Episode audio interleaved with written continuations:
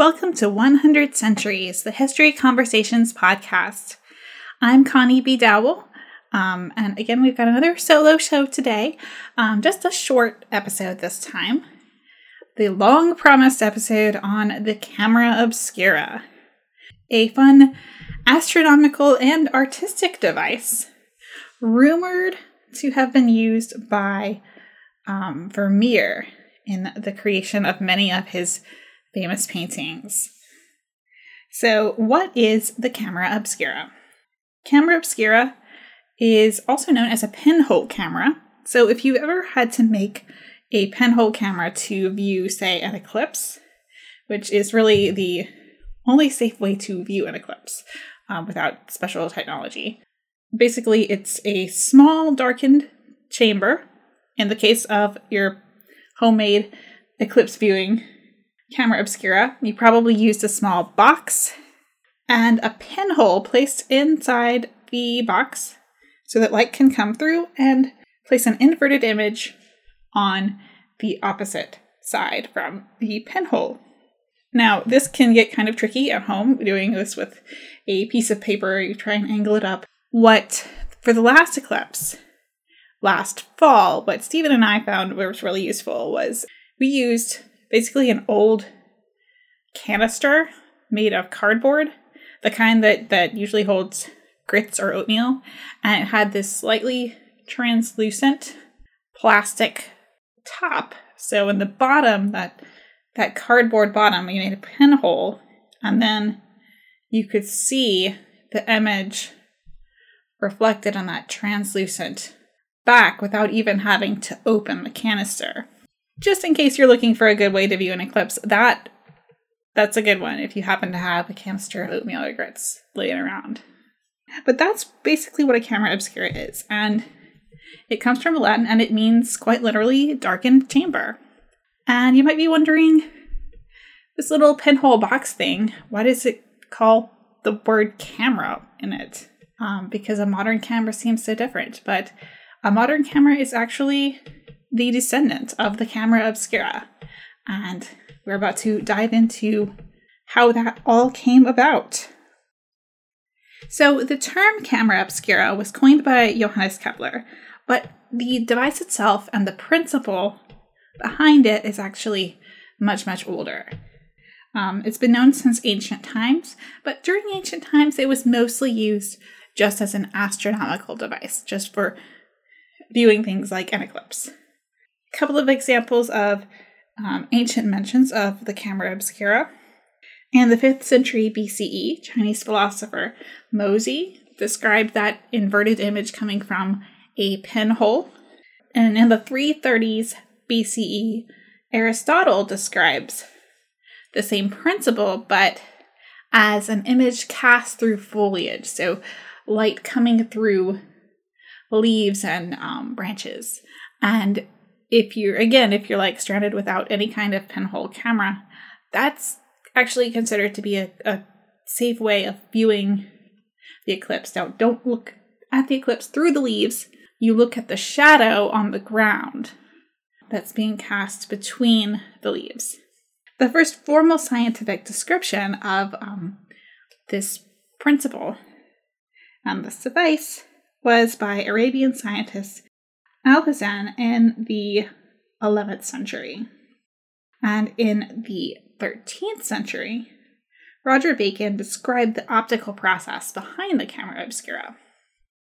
Now, in the Renaissance, the use of the camera obscura um, expanded beyond scientific purposes and used more for artistic purposes. Um, not that it wasn't continuing to be used for scientific purposes, but that the artistic use became more widespread. And part of the reason for this is the um, addition of a lens to the camera obscura. And because artists used a lens, they could now have a much brighter, um, clearer image um, from their pinhole camera. And the, the use of the lens was described by Giambattista della Porta, an Italian scientist of the fifteen fifties. By the sixteen hundreds, the camera obscura had changed quite a bit. up to this point, it's really, it's quite literally a chamber in terms of like a darkened room. A whole room that is kept dark with a small pinhole where light enters in. So that's how they were viewing the images, which are kind of hard to do through, say, shoebox. Um, they got a much better image with the tiny pinhole in a very dark room. So they were literally inside the camera. But by the sixteen hundreds, they had made this more portable with tent-like structures. So you could set up your camera obscura and get inside it anywhere. And a number of artists in this period are rumored to have used the camera obscura um, as part of their process, including Johannes Vermeer, Antonio Canaletto, and Joshua Reynolds, and Paul Sandby. All are rumored to have used, or either rumored or that there is some historical evidence that they may have used the camera obscura as part of their work. Then the camera obscuras began to get even smaller, into little handheld box devices by the end of the seventeenth century. When we get into the nineteenth century, we're starting to talk about something that's feeling even more like a modern camera, especially when we actually get a camera by placing light-sensitive sheets inside of a camera obscura. And in eighteen twenty-six, Joseph Nicéphore Niépce, Joseph Nicéphore Niépce, that's a mouthful, um, a French inventor who basically created the first thing we can we can generally call a camera by placing a metal plate covered with bitumen into a camera obscura. And so when the light went in, he didn't have to trace the image, as many artists had been doing before. Instead, his metal plate covered with that chemical captured the image from the light being released inside. Now, the earliest surviving photograph we have um, is a view from the window at Le Gras, and it was taken in either eighteen twenty-six or perhaps eighteen twenty-seven, and we will include that picture in the show notes. So if you go to one hundred centuries dot com and look at the notes for this episode, you'll be able to see this and hopefully many other interesting old pictures. Now, the process um, improved from there, and many of you may be familiar with um, daguerreotypes, something that perhaps your grandma had on your shelf. But daguerreotypes are actually much older than that. This would be your grandma's grandma. So these are pretty hefty family heirlooms, but I still remember seeing Um, older relatives having daguerreotypes on their shelves, even though there's no way that they were alive when daguerreotypes were being taken. In eighteen thirty-seven, Louis Daguerre produced his version of the photograph um, using a thin copper plate that's coated with silver. Eventually, things changed even from there, and William Henry Fox Talbot invented light-sensitive paper um, to be used as a negative. Now, that didn't last. Eventually, um, negatives were became glass, and but the photographs themselves produced from the negatives went onto paper. Um, so a lot of photographs you see from the later eighteen hundreds, um, certainly all the American Civil War photographs you would see come from glass negatives that then became made into the paper photographs. Now, we're not going to go into too much more detail here about um, the history of photography technology, though that could be an episode in itself. But you can see how even a even a modern digital camera is still you're still working with light entering an aperture and capturing that light in some way. So the camera obscura is still alive and well. So let's go on to kind of the big question. Now, did Johannes Vermeer, the famed Dutch artist, use the camera obscura to trace images before he painted them? That's the big question. And there is some evidence for, by looking at the paintings that you can see, for his having used the camera obscura. Though we, we don't have any hard records of him actually doing this. And the theories that he's used the camera obscura are actually quite old.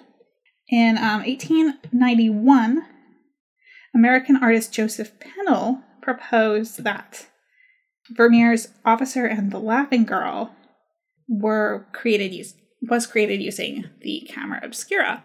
Um, and his reasoning for that was the perfect photographic perspective of the image. And you can look at the body parts of the girl and the officer.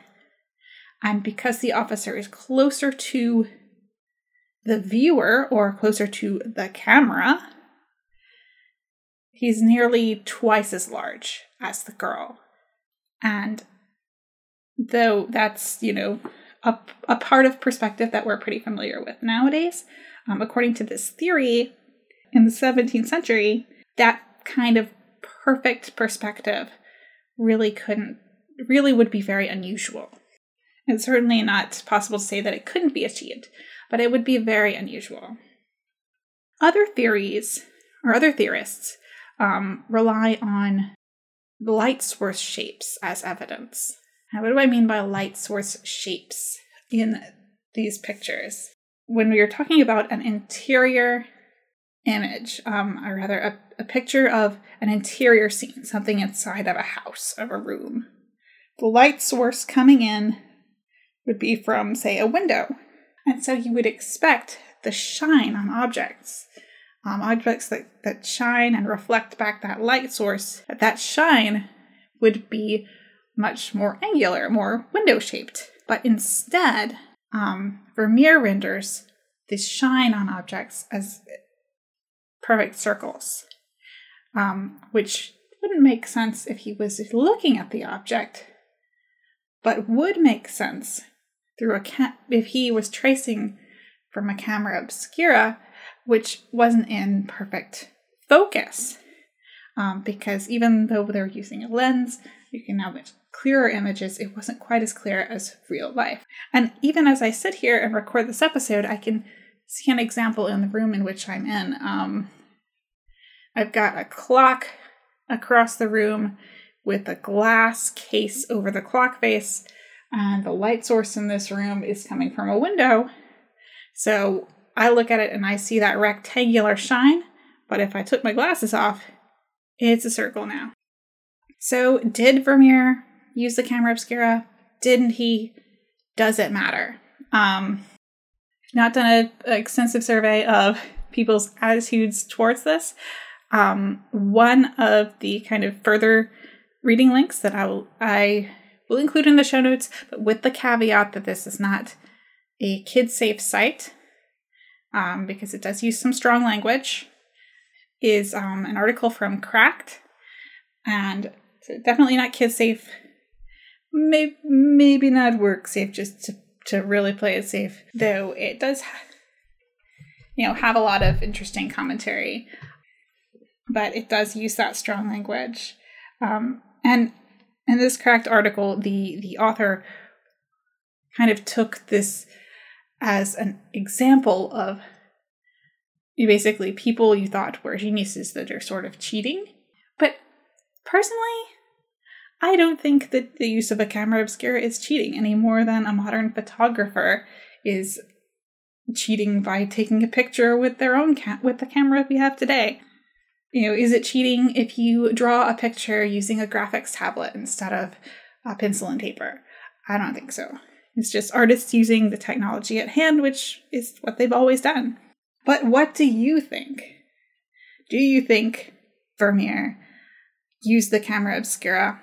Or do you think that he just achieved that photographic precision through much practice and effort and talent? Or is it a little bit of both? So we'd love to hear your feedback at one hundred centuries dot com. That's one hundred spelled out, not the numbers. And as always, we appreciate um, reviews and ratings at iTunes or on Stitcher or whatever podcast app you're using. And that is basically it for this short little episode. Thanks so much for listening. This is one hundred Centuries, signing off.